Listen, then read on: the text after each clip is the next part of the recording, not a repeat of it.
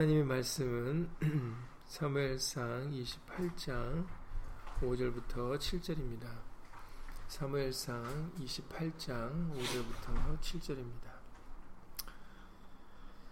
구약성경 457페이지입니다. 구약성경 457페이지 사무엘상 28장 5절부터 7절입니다. 이번 수요일의 말씀에 이어서 계속해서 그 신접한 여인을 찾은 사울에 대하여 관련된 말씀을 어, 알아보도록 하겠습니다. 사무엘상 28장 5절부터 7절입니다. 구약성경 457페이지입니다. 구약성경 457페이지 사무엘상 28장 5절부터 7절입니다. 함께 5절부터 7절 예수를 읽겠습니다. 사울이 블레셋 사람의 군대를 보고 두려워서 그 마음이 크게 떨린지라 사울이 여호와께 묻자오되 여호와께서 꿈으로도 우림으로도 선지자로도 그에게 대답하냐 하심으로 사울이 그 신하들에게 이르되 나를 위하여 신접한 여인을 찾으라. 내가 그리로 가서 그에게 물으리라 그 신하들이 그에게 이르되 보소서 엔돌에 신접한 여인이 있나이다. 네. 아멘. 말씀에 앞서서 잠시 먼저 예수님으로 기도를 드리시겠습니다. 아, 오늘 금요일을 맞이하여서 오늘도 예수님의 말씀을 함께 나누고자 예수 이름으로 모였습니다. 진리의 성령님을 통하여서 우리를 진리 가운데로 인도하여 주실 때 어, 올바른 예수의 뜻을 분별하게 하시고 우리로 하여금 예수의 말씀에 겸손히 청종하여 그 생명의 빛 가운데로만 함께 어, 예수님과 동행하는 그런 우리 모두가 되어줄 수 있도록 예수 이름으로 오늘도 말씀의 등불을 밝혀 주시옵소서 예수님 우리는 부족하고 연약합니다.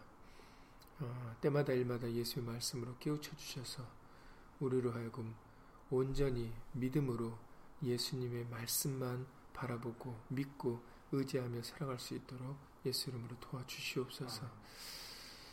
어, 함께하지 못한 우리 믿음의 식구들 인터넷을 통해서 함께 예배를 드릴 때 동일한 예수의 말씀의 깨달음과 은혜로서 예수 이름으로 함께하여 주시옵소서. 주 예수 그리스도 이름으로 감사하며 기도드렸사옵나이다. 아멘. 네, 오늘 어, 오늘도 사무엘상 28장의 말씀을 통해서 그 사울이 신접한 여인을 찾아간 그 일에 대하여 어, 수요일에 다 하지 못한 말씀을 어, 조금 더, 더 보도록 하겠습니다. 수요일에도 잠깐 말씀드렸지만 사울이 그 신접한 여인을 찾아갔던 그 이유 지금 읽으셨던 말씀에 기록되어 있는데 원래 처음에는 사무엘이 죽었을 때 신접한 자들 박수들 다 쫓아내지 않았습니까? 그런데 마음이 바뀌어서 신접한 여인을 찾아갔다는 얘기죠. 처음하고 달리 사무엘이 죽었을 때와 달리 그래서 분명히 이유가 있죠. 예, 그 이유가 무엇인가 했더니 바로 블레셋 사람의 군대를 보고 두려워서 그 마음이 크게 떨렸다라고 그렇게 오늘 28장 어, 5절에서 기록되어 있습니다. 그러니까는 사무엘이 그나마 의지가 있어 의지가 됐었는데 이제 자기를 옆에서 맨날 책망을 했겠지만 그래도 어, 아무래도 사무엘 선지자가 있으니까는 어, 든든한 마음이 있었던 것 같습니다.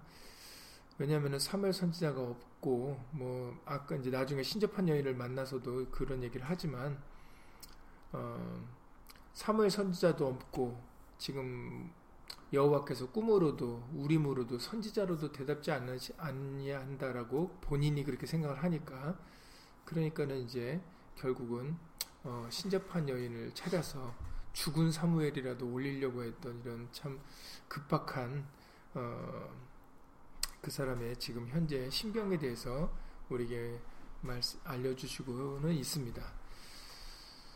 아 그런데 참 수일에도 말씀을 드렸지만 안타까운 것은 어, 여러분들도 이것, 이것이 믿어져야 되는데 뭐냐면 하나님 외에는 방법이 없어요. 예. 하나님 외에는 다른 방법이 없습니다. 근데 이 사울은 그렇게 생각을 하지 않은 거죠.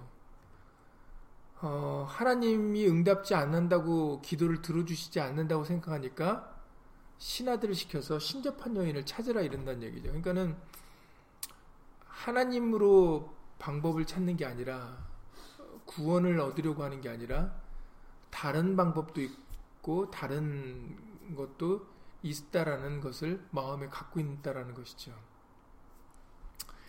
그 부분이 참 안타까운 부분입니다. 천하 인간의 구원을 얻을 만한 다른 이름을 주신 일이 없음이라 했는데도 그 말씀이 분명히 기록되어 있는데도 어, 다른 구원이 있지 않을까, 다른 방법이 있지 않을까 이렇게 생각을 하는 거죠. 우리가 이제 이런 부분이 참 안타깝습니다. 그런데 어, 말씀밖에 없어요. 예, 다른 방법은 없습니다. 그러니까 사실은 하나님의 응답 자신이 생각에 사울이 사울이 본인이 생각하기에 하나님이 응답받지 않는다라고 생각을 해도 사실은 죽기 살기로 하나님께만 매달려야 되는 거죠. 왜냐하면 방법이 다른 방법이 없거든요. 그러니까 하나님이 기뻐하실지를 뭐를 생각해 보고 참 거기에 머리를 짜야 되는데 어떻게 하면은 내가 지나간 과거에 이렇게 죄를 졌지만 그러나 자기가 정말로 지금 위급하고 정말 도움을 구한다면 그러면 과거의 잘못부터 해갖고 자복하는 심령으로 해가지고 어떻게 해서든지 하나님께 도움을 청하려고 노력을 했어야 되는 겁니다. 죽기 살기로 매달렸어야 되는 거죠. 근데 사울의 모습에서는 그런 모습을 볼 수가 없습니다. 그러니까는 결국은 사울에게 믿음이 없는 거죠. 하나님을 믿는 믿음이 없는 겁니다. 그러니까 신접한 여인까지도 찾게 되는 것이죠. 그리고 우리가 수요일에도 말씀드렸지만 이미 사무엘상 그 그가 40세 왕이 된 후에 2년째 되는 날에 블레셋 군대가 왔을 때도 그 뭐, 그는 항상 두려워서 사무엘 선지자가 오기도 전에 자기가 막 번제를 드려버리지 않습니까? 제사장이 드릴 수 있는 거를 그리고 또 요나단이 아무 이제 사, 사울이 본인이 군대에게 아무것도 먹지 말라 그랬는데 공교롭게도 그 아들 요나단이 지팡이에 꿀을 찍어서 먹, 먹지 않습니까? 그때도 사울은 어 이제 요나단이 그 먹었다는 걸 몰랐을 때 그냥 막 맹세를 합니다. 내 아들 요나단이라도 누구든지 먹으면 내가 죽이겠다 이런 얘기까지 맹세까지 했는데도 근데 결국은 자기 아들 요나단이 먹은 게 들통이 났는데도 맹세도 쉽게 하고 그리고 또 백성들이 말리니까 자기가 한 맹세도 돌리, 돌이킵니다. 그리고 아말렉을 진멸하라 했는데도 진멸하지도 않고 그러니까는 음, 사울의 이런 왕이 된 후부터의 그런 사실은 이제 사무엘 선지자가 말하기를 네가 겸손해 겸손히 자기를 낮췄기 때문에 왕이 될 수가 있었던 건데 그런데 왕이 된 후에 사울의 모습은 겸손한 모양하고는 아주 거리가 멀죠. 그냥 자기가 원하는 대로 자기가 하고 싶은 대로 자기 마음이 내키는 대로 그냥 마음대로 그렇게 행동을 하는 모습이 왕이 된 다음에 쭉 계속해서 이어지는 모습들입니다. 그래서 저기서 지금도 이제 참 안타까운 모습을 보이고 있는데, 네. 이제 자기 마음이 이제 두려우니까, 크게 두려움이 임하니까, 그래도 이제 나름대로 이제 하나님께 먼저는 묻기는 했습니다. 그래서 하나님께 뭐 꿈으로도 뭐 알려달라고 그랬던 것 같고 그 다음에 우림이라고 하는 것은 여러분들 잘 아시죠 우림과 둠밈 그것은 어, 제사장들의 그 흉패에 놓는 그 신성한 물품이었습니다. 그게 뭐 하는 역할이었냐면 그 출애굽기 28장 30절에 기록되어 있죠. 출애굽기 28장 30절에 너는 우림과 둠밈을 판결 흉패 안에 넣어 아론으로 여호와 앞에 들어갈 때 그 가슴 위에 있게 하라. 그래서 그 흉, 흉패가 판결 흉패인데 거기에 우림과 둠밈을 넣으라는 거죠. 그게 항상 하나님 앞에 들어갈 때는 그 가슴 위에 있어야 된다. 그래서 아론이 여호와 앞에서 이스라엘 자손의 판결을 항상 그 가슴 위에 둘지니라. 그래서 그 우림과 둠밈의 역할은 하나님의 뜻을 확인할 때 사용하는 그런 신성한 물품이었음을 이런 말씀들을 통하여 우리가 알 수가 있습니다. 그러니까는 하나님의 뜻을 알고자 그렇게 우림과 둠밈을 어, 의지를 하기도 했다라는 것이죠. 이제 사울의 말로는 그리고 선지자로도 뭐 대답지 않는, 않는다라고 본인이 이제 그렇게 판단해서 그래서 이제 신하들을 시켜서 신접한 여인을 찾으라 그랬다라는 거죠. 그럼 사실 옆에 신하들이라도 그 나아만 장군의 신하들 하물며 그 아람 군대의 그 신하들이 더 지혜로웠던 것 같아요. 나아만이 아, 우리나라에는 뭐 더 좋은 강이 없느냐 해갖고 그 엘리사의 요단강에서 일곱 번 몸을 씻으라는 그 말이 그냥 그 아니 엘리사가 나와서 쳐다도 보지 않고 자기 상처에 손을 얹고 기도도 하지 않는 것에 화가 나서 돌이키려고 할 때 그래도 그 나아만 장군 신하들은 막 말려서 아니 그보다도 더 한 일을 시켜도 지금 그걸 따라야 될 판에 그 하물며 요단강에서 일곱 번 몸을 씻는 거 그거 못하겠습니까? 라는 그런 권면을 통해서 어, 나아만 장군이 뜻을 돌이켜서 그 요나, 요단강에서 일곱 번 몸을 씻어 그 문드병이 낫지 않았습니까? 근데 이제 공교롭게도 이 사울의 신하들은 하나님의 백성들의 신하들인데도 어, 어느 한 사람 지혜롭게 사울의 그 행동을 제지하는 사람이 없었다는 게 참 안타까운 일입니다. 오히려 엔돌에 신접한 년이 있나이다라고 신하들이 오히려 얘기를 해줍니다 사울한테 예, 이런 것들이 다 잘못된 행동들입니다. 옆에서 누가 잘못 행할 때 올바르게 예수의 말씀을 통해서 알려줄 수 있는 그 사람이 어, 그리고 그런 관계가 되어지는 그것이 정말 복된 관계입니다. 어, 그런데 그런 관계가 되지 못하면 어, 결국은 다 둘 다다 구렁 구덩이에 빠져질 수밖에 없는 것이죠. 네, 오늘 핵심으로 보고자 하는 그 말씀은 이 정말 사울이 여호와께 뭐 물었는데 하나님께서 왜 꿈으로도 그리고 우림으로도 선지자로도 왜 대답지 않으셨을까? 이제 사울은 이제 기분이 안 좋았을 수도 있죠. 자기가 왕이고 지금 급히 도움이 필요한데 하나님께로부터는 응답이 오는, 오는 오지 않는 것 같은 겁니다.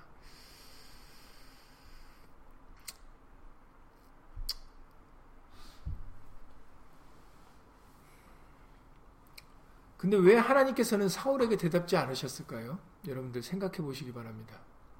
왜 하나님께서는 사울에게 대답지 않으셨을까요? 찾았는데 사울이 이렇게 급하게 왜 신접한 여인을 찾기까지 그냥 내버려 두셨을까요? 예, 하나님이 이렇게 예, 이제 이, 이거는 좀 안 좋은 관점으로 지금 봐서 지금 말씀을 드리는 겁니다. 예, 왜 하나님은 우리들이 늘 그렇게 생각하잖아요. 왜 이런 상황을 내가 이렇게 할 수밖에 없는 상황이 만드십니까? 이제 이게 항상 우리들 생각하는 거 아닙니까? 그러니까는 그, 그렇게 생각을 하면 아니 왜 하나님은 사울 왕을 이렇게 신접한 여인을 찾게 왜 그렇게 어, 꿈으로도 안 알려주시고 선지자로도 안 알려주시고 우림으로 의지했는데도 안 알려주셨을까요? 왜 그랬을까요? 사실은 우리도 뭐 육신의 관계도 그렇지만 아 평상시부터 잘했어야죠. 예. 하나님은 뭐 그 순간만 보시는 분입니까? 예, 자기야 지금 당장 지금 이 순간이 급하지만 항상 하나님께서는 말씀으로 우리에게 들려주신 것이 행한 대로 보응하시겠다라고는 말씀을 우리에게 들려주십니다. 그런데 우리는 참 어리석고 미련하고 참 어떻게 보면 우리가 이기적이 너무 이기적이라 자기가 이전에 해왔던 거는 생각지도 않고 지금 당장 내가 지금 어떤 상황에 있는 거에 우리는 사로잡혀서 그래서 그것만 바라봅니다. 그러니까는 항상 왜자가 붙죠. 왜 이렇습니까? 왜 나만 이렇습니까? 뭐, 뭐 여러 가지 어, 이 야기거리와 변명거리와 핑계거리가 생기는 것입니다. 조금 전에도 말씀을 드렸지만 사울 왕은 왕이 된다부터 번번하게 자기 마음대로 행했어요. 이렇게 자기 마음대로 번번이 행하던 사람이 위급할 때는 꼭 또 하나님을 찾아요. 예. 그러니까 앞뒤가 안 맞는 거죠. 자기가 필요할 때만 하나님을 어, 찾는 겁니다. 그러니까 우리는 이 경우를 통해서 아, 평상시에 얼마나 우리가 예비하고 준비했는가가 굉장히 중요함을 우리가 이 말씀을 통해서 잘 알려주시고 계십니다. 우리는 이처럼 하나님의 도움이 필요한 자들이에요. 지금 내가 잘 형통하여 잘 나가고 속된 말로 잘 나가고 있다. 형통하고 있어도 그게 계속되리라는 보장이 없거든요. 그리고 그게 계속되지도 않습니다. 왜냐하면 하나님의 말씀에 전도서 7장 14절에서 이렇게 말씀하셨어요. 전도서 7장 14절에 형통한 날에는 기뻐하고 곤고한 날에는 생각하라. 하나님이 이 두 가지를 병행하게 하사 사람으로 그 장래 일을 능히 헤아려 알지 못하게 하셨느니라 라고 말씀하셨습니다. 예, 하나님이 우리에게 정하신 게 있다라는 거죠. 그 하나님이 정하신 게 뭐냐면 우리에게는 두 가지가 같이 병행된다는 얘기예요. 두 가지가 뭐가 병행되냐면 하나는 형통 그리고 하나는 공고한 날이라는 거죠. 형통한 날도 있고 곤고한 날이 있는 게 우리 인생에서는 당연하다라는 겁니다. 그래서 형통한 날에는 기뻐하고 곤고한 날에는 생각하라. 하나님이 이 두 가지를 병행하게 하셨다라는 거죠. 그리고 이유까지도 설명하십니다. 왜냐하면 사람으로 그 장래일을 능히 헤아려 알지 못하게 하시려고. 우리는 인간은 교만하기 때문에 형 조금만 형통하면 계속 형통할 줄 알아요. 계속 잘 될 줄 압니다. 계속 승승장구할 줄 알죠. 그러다 한번 팍 꼬꾸라지면 아 이게 내 생각이 잘못됐구나. 아 인생이 그게 아니구나라는 걸 이제 그제서야 깨닫죠. 잊지 마셔야 됩니다. 우리에게는 두 가지가 병행돼요. 형통한 날과 곤고한 날이 항상 이 두 가지가 우리에게 병행됩니다. 그래서 우리는 항상 그 마음에 예비하고 준비하고 있어야 돼요. 형통한 날에는 뭐 문제가 없으니까 당연히 기뻐하겠죠. 예수 이름으로 영광 돌리시면 됩니다. 어떤 사람들은 형통한 날엔 또 앞으로 잘못될 걸 미리 걱정해서 형통하게 해주시는데도 거기서 제대로 그걸 누리지 못하는 사람도 있어요. 불안해가지고 어머 이 행복이 이 형통이 그 내일 없어지면 어떡하지? 내일 모레 없어지면 어떡하지? 그런데 우리에게 전두수 말씀을 통해서 지금 7장 14절에 형통한 날에는 기뻐하시면 되고 예수 이름으로 영광 돌리시면 되는 겁니다. 그리고 공고한 날이 이르면 생각하라. 다시 말씀을 기억해보고 어디서부터 뭐가 잘 혹시 잘못된 부분이 있는가? 내가 혹시 이런 부분이 부족하지 않았는가? 예수 이름으로 기도드리고 또 다시 한번 그 이풍랑 인연하여 더 빨리 가고자 하는 그런 열심의 마음을 가지면 되는 겁니다. 낙담하거나 낙심할 필요가 없는 거죠.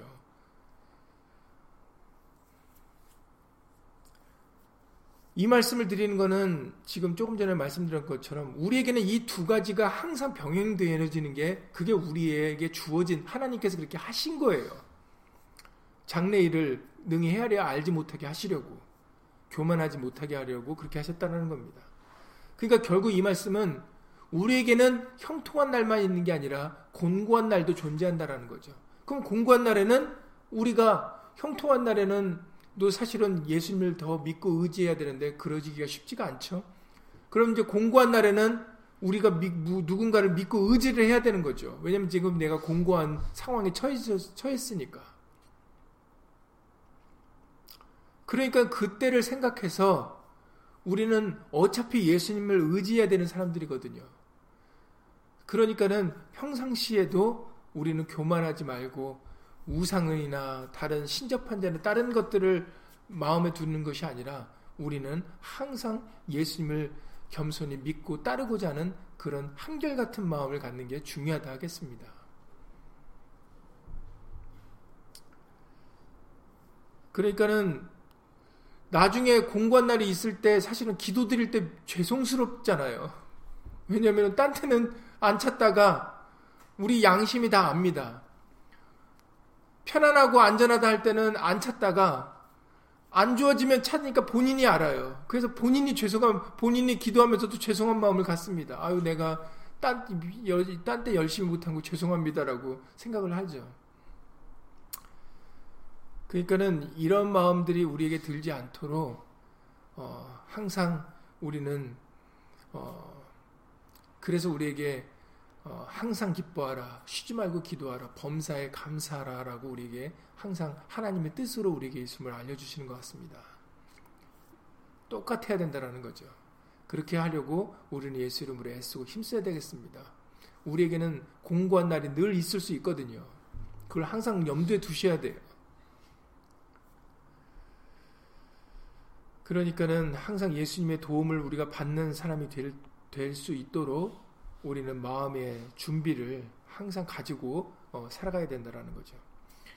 여러분 다윗 왕이 다윗 왕도 어, 죄를 많이 졌은 왕입니다.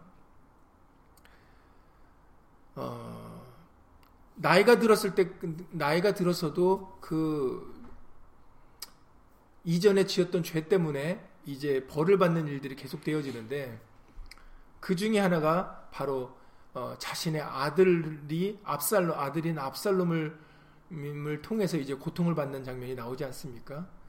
그래서 이제 압살롬이 그 왕의 자리를 탐하여 이제 다윗은 차마 아들하고 싸울 수 없으니까 이제 도망가는 길을 선택합니다.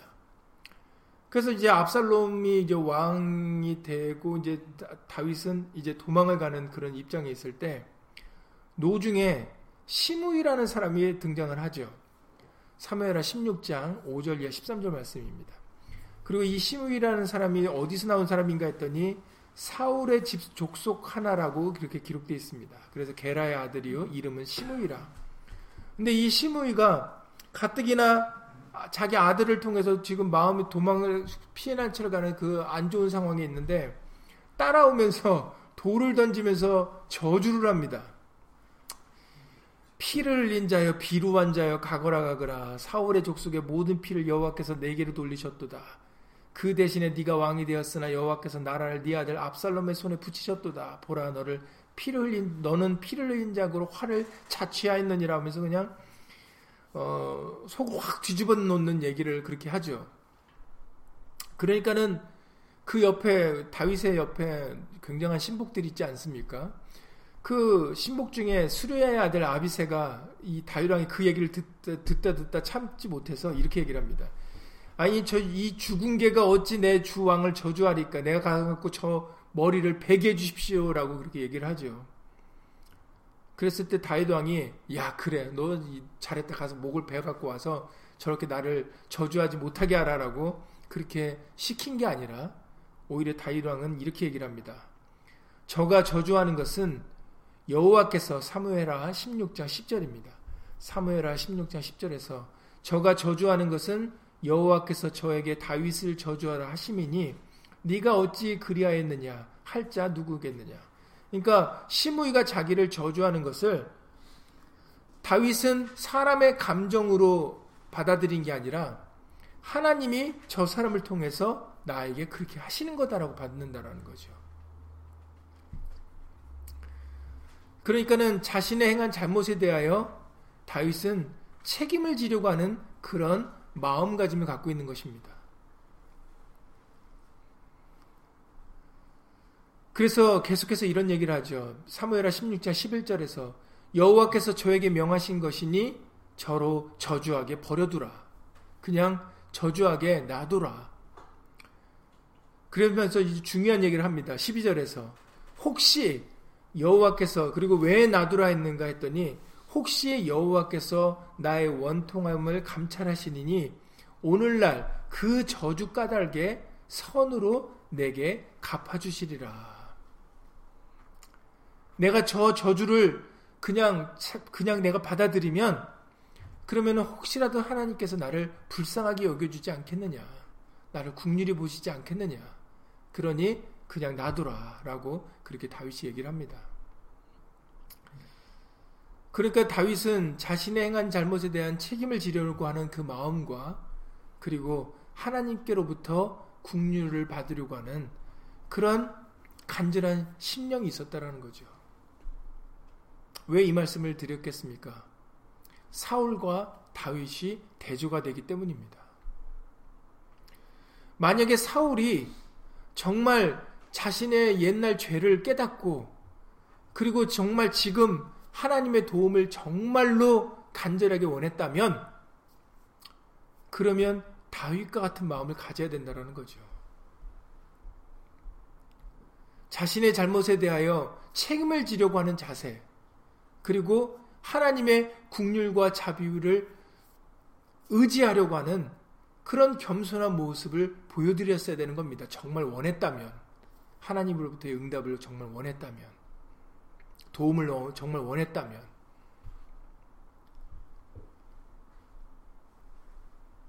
그런데 다윗 사울은 그런 다윗과 같이 그런 모습을 보이지 못했어요.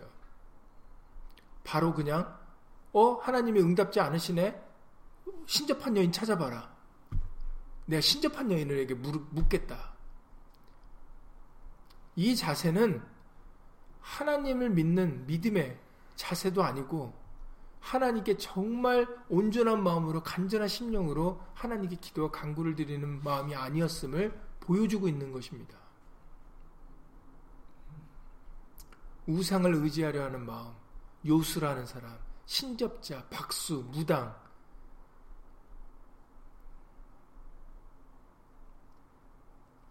이런 것을 의지하려고 하는 사람들은 하나님께로부터 응답을 받지 못한다고 하는 그런 마음을 갖게 될 때, 의심과 불신의 마음을 갖게 될 때, 우리는 다른 것에 마음을 두게 되는 것이죠. 그런데 조금 서두에도 말씀드렸던 것처럼 다른 구원의 방법은 없어요. 오직 하나님과 우리와의 관계에서 해결을 봐야 되는 겁니다. 절대 다른 게 우리를 도와줄 수 없고 우리를 이끌어 줄 수 없습니다. 우리를 살려 줄 수 없습니다. 그러니까 그러면 하나님과 나와에서 해결을 봐야 되는데 그러면은 하나님이 자신의 생각에 자신의 기도를 들어주지 않으면 그 분명한 이유가 있거든요. 다윗은 그것을 깨달아서 오히려 그것을 받아들이고 받아들이고 하나님께로부터 국률과 자비를 받고자 하는 그런 겸손한 마음을 가졌어요. 사울도 그러한 마음을 가졌어야 된다는 것입니다. 그래서 잠언 28장 15절의 말씀, 잠언 28장 13절에서 잠언 28장 13절에 자기의 죄를 숨기는 자는 형통치 못하나 죄를 자복하고 버리는 자는 불쌍히 여김을 받으리라라고 말씀하셨어요. 그러니까 차라리 죄를 자복하는 모습이 더 좋은 모습이라는 거예요. 내가 그랬습니다. 그렇지만 예수 이름 보시고 용서해 주십시오라고 얘기할 수 있는 사람이 그 사람이 국류를 받을 수 있고 오히려 어, 용서를 받을 수 있는 사람이다라는 거죠. 불쌍히 여김을 받을 수 있는 사람이라는 겁니다. 그런데 마치 오히려 사울은 지금 읽으신 본문에 보면 나는 하나님께 구했지만 하나님이 응답지 않아서 나는 할 수 없어서 신접한 여인을 찾아가는 이런 모습을 이런 어처구니 없는 모습을 관계를 보여주고 있다라는 것이 이게 기가 막힌 일이죠. 하나님이 왜 응답을 안 하십니까? 하나님은 기도에 응답하시는 분이신데 왜 기도에 마치 하나님이 안 하셔서 신접한 여인을 찾는 것처럼 그런 모습을 보입니까? 여러분 많은 말씀들이 있지만 대표 시간 관계상 대표적인 말씀들만 몇 구절 볼 텐데 다니엘서 9장에서 다니엘의 기도를 여러분들 다시 한번 기억을 하셔야 됩니다. 우리가 여러 번 여러 차례 본 말씀입니다. 대표적으로 다니엘서 9장 11절부터 21절에 보시면은 중간중간에 제가 띄엄띄엄 읽어드리겠습니다. 다니엘서 9장 11절부터 21절에 보면 다니엘이 어떻게 기도를 드리냐면 이제 하나님의 약속이 되는 70년이 참에 이제 하나님의 그 은혜를 자, 지금 이 상황은 여러분들 잘 아시, 아시다시피 지금 바벨론에 지금 다 끌려간 포로된 상태거든요. 근데 이제 그 나라 이제 예루살렘도 회파되고 나라도 빼앗기고 지금 바벨론으로 다 끌려간 상태입니다. 이때 다니엘이 하나님의 은혜를 구할 때 어떻게 기도를 드린지를 여러분들이 주목해서 보시고 그 마음을 아셔야 돼요.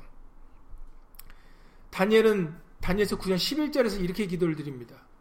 온 이스라엘이 모든 이스라엘이 주의 율법을 범하고 치우쳐 가서 주의 목소리를 청종치 아니하였으므로 이 저주가 우리에게 내렸습니다라고 인정을 합니다.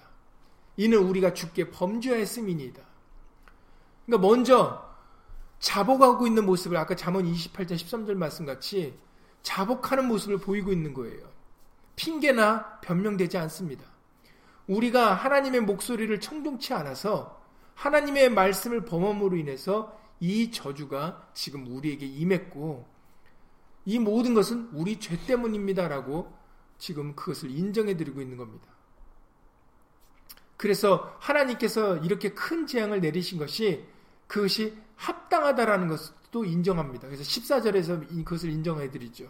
다니엘서 9장 14절에 보시면은 이러므로 여호와께서 이 재앙을 간직하여 두셨다가 우리에게 임하게 하셨사오니 우리 하나님 여호와는 행하시는 모든 일이 공의로우시나 우리가 그 목소리를 청정치 아니하였음이니다. 하나님이 하신 일은 공의로운 일입니다. 우리에게 이렇게 우리가 이렇게 당한 것이 정말 마땅하다라는 거, 싸다라는 얘기죠. 마땅하다라는 겁니다. 우리가 범죄했기 때문에 하나님 말씀을 안 들었기 때문에 그래서 하나님의 행하신 일은 공의롭게 행하신 겁니다라고 그것을 인정해 드린 겁니다. 여러분, 하나님의 은혜를 구할 때 지금 어떻게 믿음의 사람들이 하고 있는지를 여러분들이 보시고 그걸 배우셔야 돼요. 그리고 그 모습이 우리들의 모습이 되어야 됩니다. 왜냐하면 예수님과 나와의 관계에서 해결이 나지 않으면 다른 방법이 없기 때문이에요.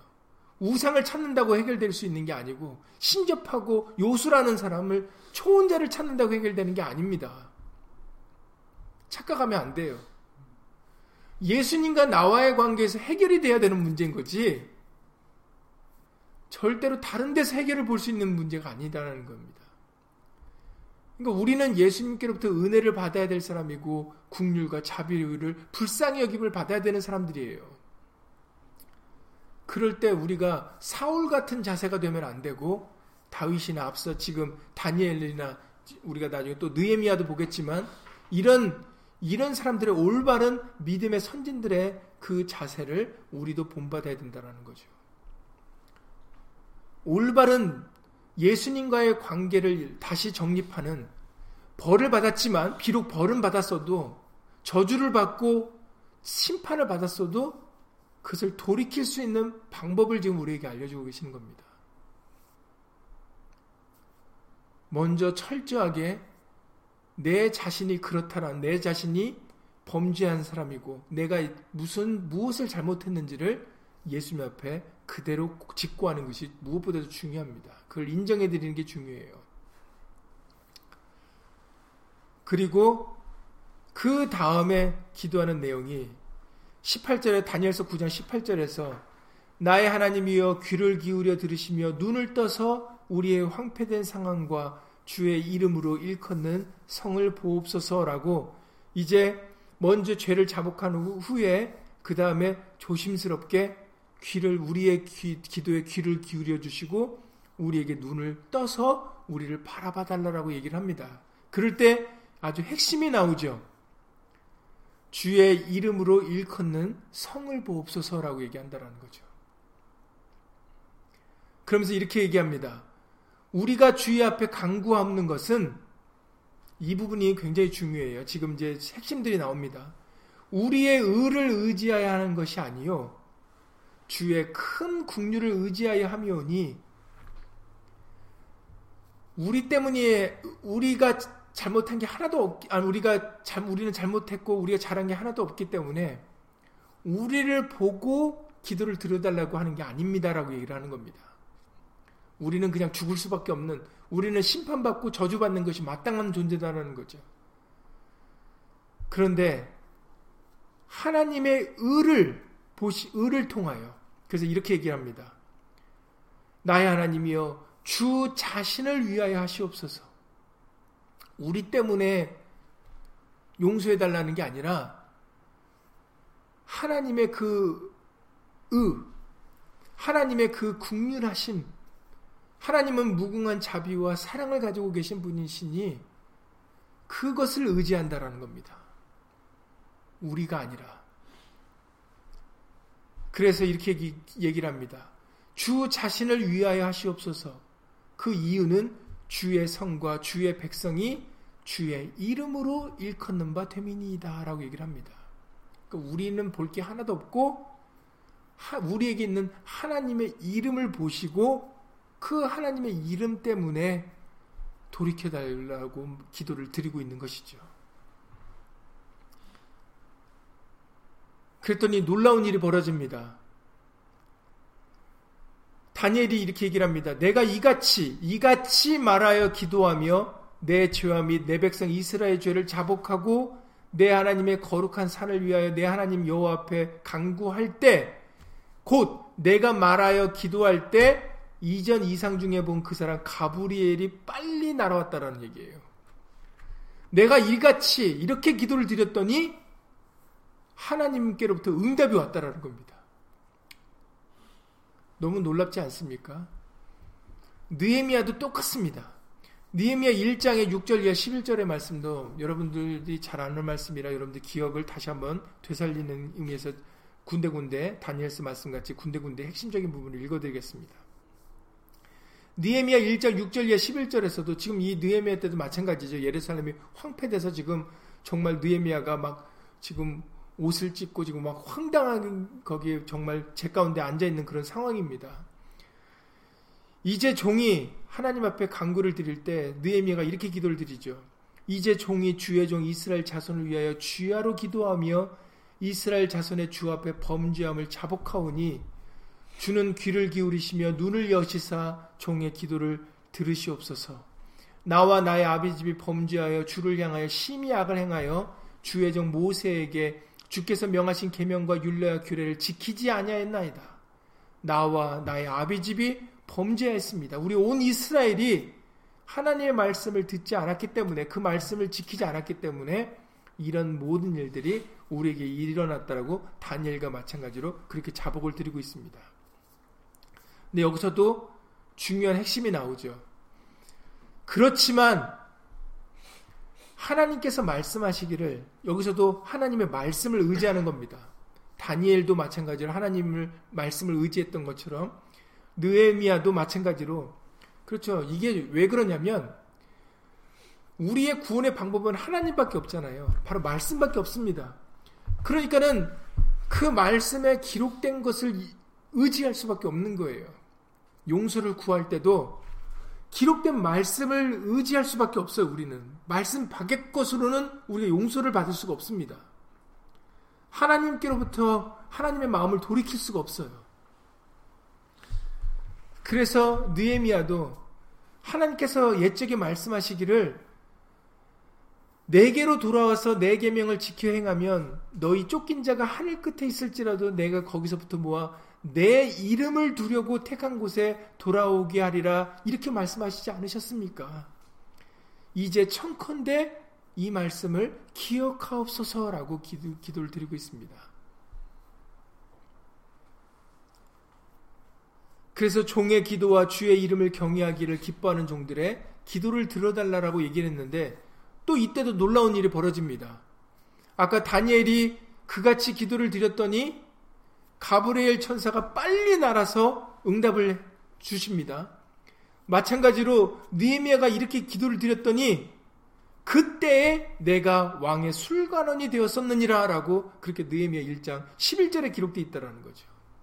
그렇게 기도를 드렸더니 그때 그렇게 기도를 드렸을 때에 하나님이 놀랍게도 기도의 응답을 들어주셨다라는 겁니다. 다니엘과 느에미아의 이런 놀라운 그런 하나님의 마음이 돌이키는 이런 놀라운 일이 벌어지는 그 원인이 무엇일까를 여러분들 다시 한번 생각해 보세요. 다니엘과 느에미아에서 공통점이 무엇입니까? 자기들을 의지하지 않았다라는 거죠. 그리고 하나님의 말씀, 곧 하나님의 이름을 의지하였다라는 것을 우리가 알 수가 있습니다. 여러분들 잘 아시는 역대하 7장의 13절에 16절에서 하나님이 솔로몬에게 말씀하셨던 말씀을 여러분들 다시 그 느에미아가 청컨대 기억하옵소서라고 했던 것처럼 이 시간에 다시 한번 우리가 기억을 해야 되겠습니다. 역대하 7장 13절 이하 16절에서 혹 내가 하늘을 닫고 하나님께서 하늘을 닫아서 비를 내리지 아니하거나 혹 메뚜기로 토산을 먹게 하거나 혹 연병으로 내 백성 가운데 유행하게 할때 내 이름으로 일컫는 내 백성이 그 악한 길에서 떠나 스스로 겸비하고 기도하여 내 얼굴을 구하면 내가 하늘에서 듣고 그 죄를 사하고 그 땅을 고칠지라.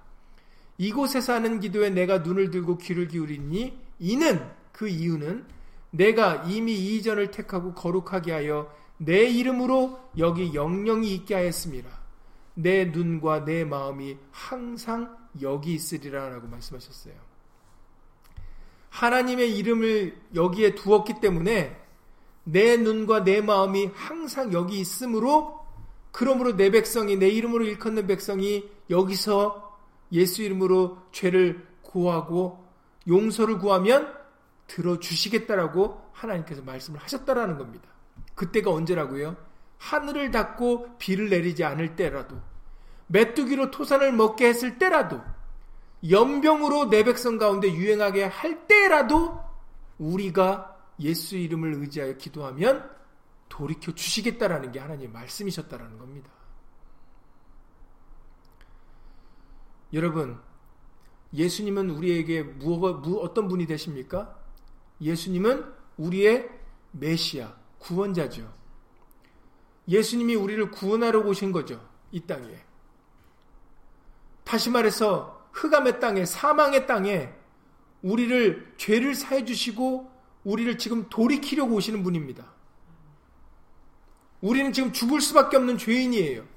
그런데 우리를 살리시려고, 우리를 돌이키려고 오셨습니다. 근데 예수님이 우리를 구원하시려고, 우리를 살리고, 우리를 죄사함을, 죄사, 죄를 사해 주시려고 무슨 말씀을 해 주세요? 바로 예수 이름으로 하라고 알려 주십니다. 요한복음 16장 24절에서 요한복음 16장 24절에 지금까지는 너희가 내 이름으로 아무것도 구하지 아니하였으나 구하라 그리하면 받으리니 너희 기쁨이 충만하리라고 말씀하셨다는 거죠. 예수 이름을 주십니다. 지금까지는 그런 얘기를 안 해주셨는데 예수 이름으로 해야 너희 기도가 응답될 거라고 말씀을 해주신다는 거죠. 여러분, 이 부분이 굉장히 중요합니다. 우상을 찾을 이유도 없고 신접한 여인이나 요수라는 자나 초혼자나 박수나 무당을 찾아갈 이유가 없어요. 예수님이 우리의 구원자고 메시아인데 바로 우리가 겸손히 돌이켜 예수 이름으로 기도하면 예수님이 들어주시겠다라는 거예요. 하늘을 닫고 비를 내리지 않아도 않을 때라도 메뚜기로 토산을 먹게 했을 때라도 연병으로 백성 가운데 유행하여 그 연병 때문에 고통을 받고 죽는 그 순간이라 할지라도 우리에게 우리가 예수 이름으로 겸손히 죄를 자복하고 예수 이름으로 기도하고 강구를 드리면 예수님이 돌이켜 주시겠다라는 겁니다. 그래서 요한복음 14장 13절 이하 14절에서도 말씀하셨잖아요. 요한복음 14장 13절 이하 14절에 새 계명으로 우리에게 알려 주신 말씀. 너희가 내 이름으로 무엇을 구하든지 내가 시행하리니 그 이유가 뭐라고요? 이는 아버지로 하여금 아들을 인하여 영광을 얻으시게 하려 함이라. 다시 말해서 예수님 외에는 방법이 없다라는 겁니다. 나로 말미암지 않고 아버지께로 올 자가 없다라는 것이죠.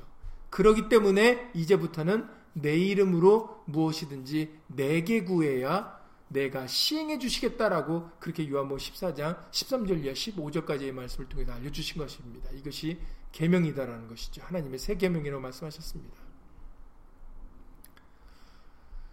여러분, 우리는 사울같이 할 이유가 없어요.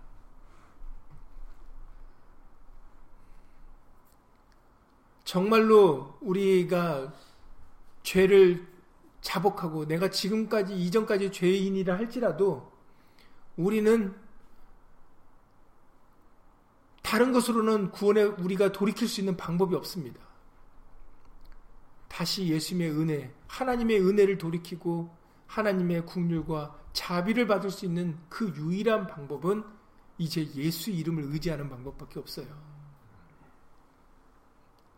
그게 하나님의 마음을 돌이키는 유일한 방법입니다. 다니엘을 통해서 알려주셨고 느에미아를 통해서 알려주셨고 바로 솔로몬을 하나님의 이름을 둔, 둔 성전을 예루살렘을 지은 솔로몬을 통해서도 알려주셨습니다. 그 외에도 많은 말씀으로 알려주셨어요. 광야 이스라엘 백성들을 통해서도 알려주셨죠. 광야 이스라엘 백성들 번번이 하나님이 그냥 내가 그냥 죽이리라 하는 게 한 적이 한두 번입니까? 그런데 왜 참으셨다 그러셨어요? 하나님의 이름 때문에 하나님의 이름 보시고 그들을 번번이 참아주셨다라고 우리에게 말씀을, 말씀을 통해 알려주시지 않으셨습니까? 맞습니다. 하나님을 참고 견디게 만들 수 있는 유일한 방법. 다시금 우리를 돌이켜 불쌍히 여기고 귀를 기울여 주시고 눈을 들어서 우리를 바라봐 주시, 바라봐 주시게 하는 그 이런 유일한 방법은 우리가 아니에요. 다른 어떤 것으로도 그렇게 할 수 없는데 오직 하게 해주시는 딱 하나 방법이 예수님이고 예수 이름입니다. 그래서 우리를 구원하려고 예수님이 오셔서 우리에게 구원의 이름, 능력에 있는 이름, 권세 있는 이름, 예수 이름을 주신 거예요. 왜냐하면 그 예수 이름을 의지하는 것이 하나님께 국류를 받는 불쌍히 여김을 받는 유일한 방법이기 때문에 그래서 천하 인간의 구원을 얻을 만한 다른 이름을 주신 일이 없음이라라고 그렇게 사도행전 4장에 12절에서 말씀하신 겁니다. 사울은 다른 것에서 방법을 찾으려고 했어요. 그러나 다른 방법은 없습니다. 오직 하나님의 말씀밖에 없어요. 왜냐면은 사도 바울이 나는 그 유라굴러라는 광, 광풍 속에서 말씀하셨던 그 말씀 여러분들 잊지 마셔야 됩니다. 그거 박힌목과 같이 마음속에 새기셔야 돼요. 나는 내게 말씀하신 그대로 되리라고 하나님을 믿노라. 예, 누구든지 예수 이름을 부르는 자가 구원을 얻으리라. 이걸 믿으셔야 돼요. 예수 이름으로 죄 사함을 받을 수밖에 받을 수 있고 예수 이름으로 우리가 거듭날 수가 있고 예수 이름으로 우리의 기도가 상달될 수가 있고 예수 이름으로 바로 하나님이 우리를 불쌍히 여겨 주실 수 있는 겁니다. 그러니 이 과거에 이 사울 한 사람을 통하여 잘못 행한 이 과거의 역사를 통해서 다시 한번 우리가 오늘 생각해 볼 기회를 허락해 주신 거예요. 왜 하나님이 기도를 안 들어주셨을까? 그러면 이 사울은 이 상황에서 본인은 하나님이 자신의 기도를 들어주지 않는다고 말하잖아요, 본인이. 그러면은 왜 우리는 생각을 해봐야 돼요? 왜 하나님, 왜 하나님이 응답지 않으셨, 않으셨고, 그리고 사울은 그러면 어떻게 했어야 되는가? 생각해 봐야 됩니다. 그리고 그것을 방법을 말씀을 통해서 찾아야 되죠. 그래서 우리는 사울과 같은 사람이 되지 말아야 되는 겁니다. 과거 광야의 이스라엘 백성같이 우상을 만들면 안 돼요. 우상을 의지하면 안 됩니다. 그럼 우리는 어떻게 해야 되겠습니까? 도대체 우리의 방법은 무엇이고 우리가 다시금 국류를 받는 우리의 기도가 상달되는 방법이 무엇입니까? 바로 우리에게는 유일한 방법, 예수 그리스도 외에는 다른 방법이 없다라는 것이죠. 그래서 우리에게 예수 이름을 주신 게 우리에게는 너무나 큰 하나님의 은혜요, 사랑입니다. 그것이 여러분들에게 사도발과 같이 믿어져야 돼요. 안심하라. 나는 내게 말씀하신 그대로 되리라고 하나님을 믿노라. 그러니 사울은 이때 다윗이 하나님의 이름을 의지하였던 것처럼 골리, 골, 그 골리앗과의 싸움에서 그런 말씀, 그런 상황들을 떠올렸어야 되는 겁니다. 그래서 하나님의 이름을 지금 솔로몬에게 약속하셨던 것처럼 다니엘과 느헤미야가 했던 것처럼 내가 죄인이로서이다 자복하고 나를 보고 용서하지 마시고 하나님의 이름으로 일컫는 이 백성들을 보시고 지금 저 할례 받지 못한 이방인 블레셋 군대가 왔습니다. 그러나 내 생명 때문에 도와달라는 것이 아니라 하나님의 이름이 욕될까봐 하나님의 이름이 저 이방인인 블레셋 사람들에게 욕보일까봐 하나님의 이름 때문에 도와주시옵소서 했으면 그렇으면 얘기는 달라졌다라는 거죠. 그런데 이 사울은 끝까지 자기가 뭘 잘못했는지 모르고 자기가 어떻게 해야 되는지를 자기의 생각에 사로잡혀서 그것을 알려고도 하진 않았던 것이죠.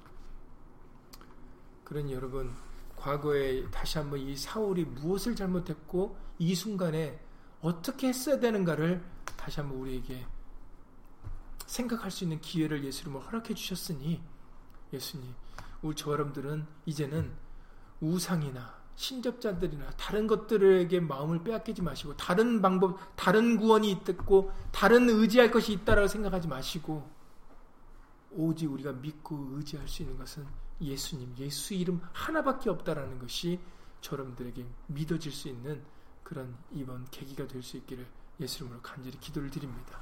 예수님으로 기도드리고 주기도를 마치겠습니다.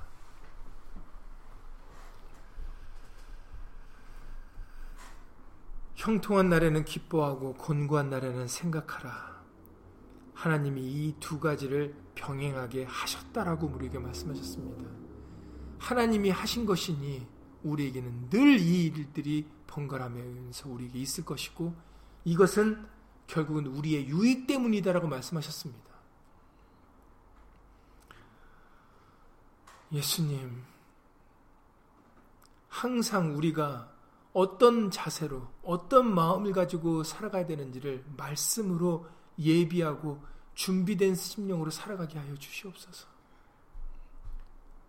형동할 때는 우리가 어떤 마음을 가져야 되는지, 공부할 때는 우리가 어떤 자세를 가져야 되는지, 항상 이것이 말씀으로 무장되어 있어야 되겠습니다.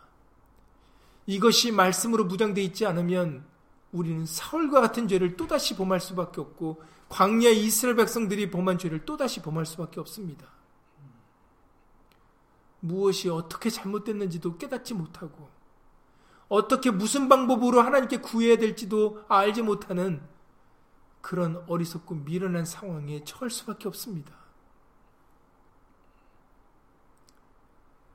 우리에게는 말씀으로 이미 이런 이런 상황에는 어떻게 기도를 드려야 되는 것을 자세하게 말씀으로 알려주셨었습니다. 우리가 그 말씀을 등하니하여 그 말씀을 소홀히 하여 우리가 알지 못해서 우왕좌왕하고 원망하고 불평하고 다른 것들을 의지하고 사람을 의지하고 아니면 자기가 원하는 것들을 만들어서 마치 그것이 나를 구원할 수 있는 것이냐 마치 그것이 나에게 도움을 줄 수 있는 것이냐 그렇게 착각하면서 다른 것을 의지하였었습니다. 우리에게 사도 바울을 통하여 그리고 우리에게 주신 여러 가지 말씀들을 통하여 우상과 신접한 자들을 찾은 사울을 통하여서 다시 한번 우리에게 알려주신 그 방법. 우리를 보고 우리는 죄인이니 우리는 하나도 내세울 거 없고 우리는 잘한 것이 없는 사람들이니 오직 우리가 믿고 의지할 것은 예수 이름 그 한 이름밖에 없습니다. 예수 이름 보시고 국률이 여겨 주시고 예수 이름 보시고 불쌍히 여겨 주시고 예수 이름 보시고 구원하여 주시옵소서. 바로 우리의 유일한 구원의 방법, 유일한 죄사함의 방법, 유일하게 우리가 믿고 의지하여 하나님 앞에 내세울 것은 오직 예수 이름밖에 없습니다. 이것이 우리 모두에게 믿어질 수 있도록 예수 이름을 도와주시옵소서. 다른 구원, 다른 복음, 다른 길은 없습니다. 다른 진리는 없습니다. 다른 생명 또한 없습니다. 오직 예수님밖에 없다라는 것을 우리에게는 성경을 열어 예수 이름으로 깨닫게 하여 주셨사오니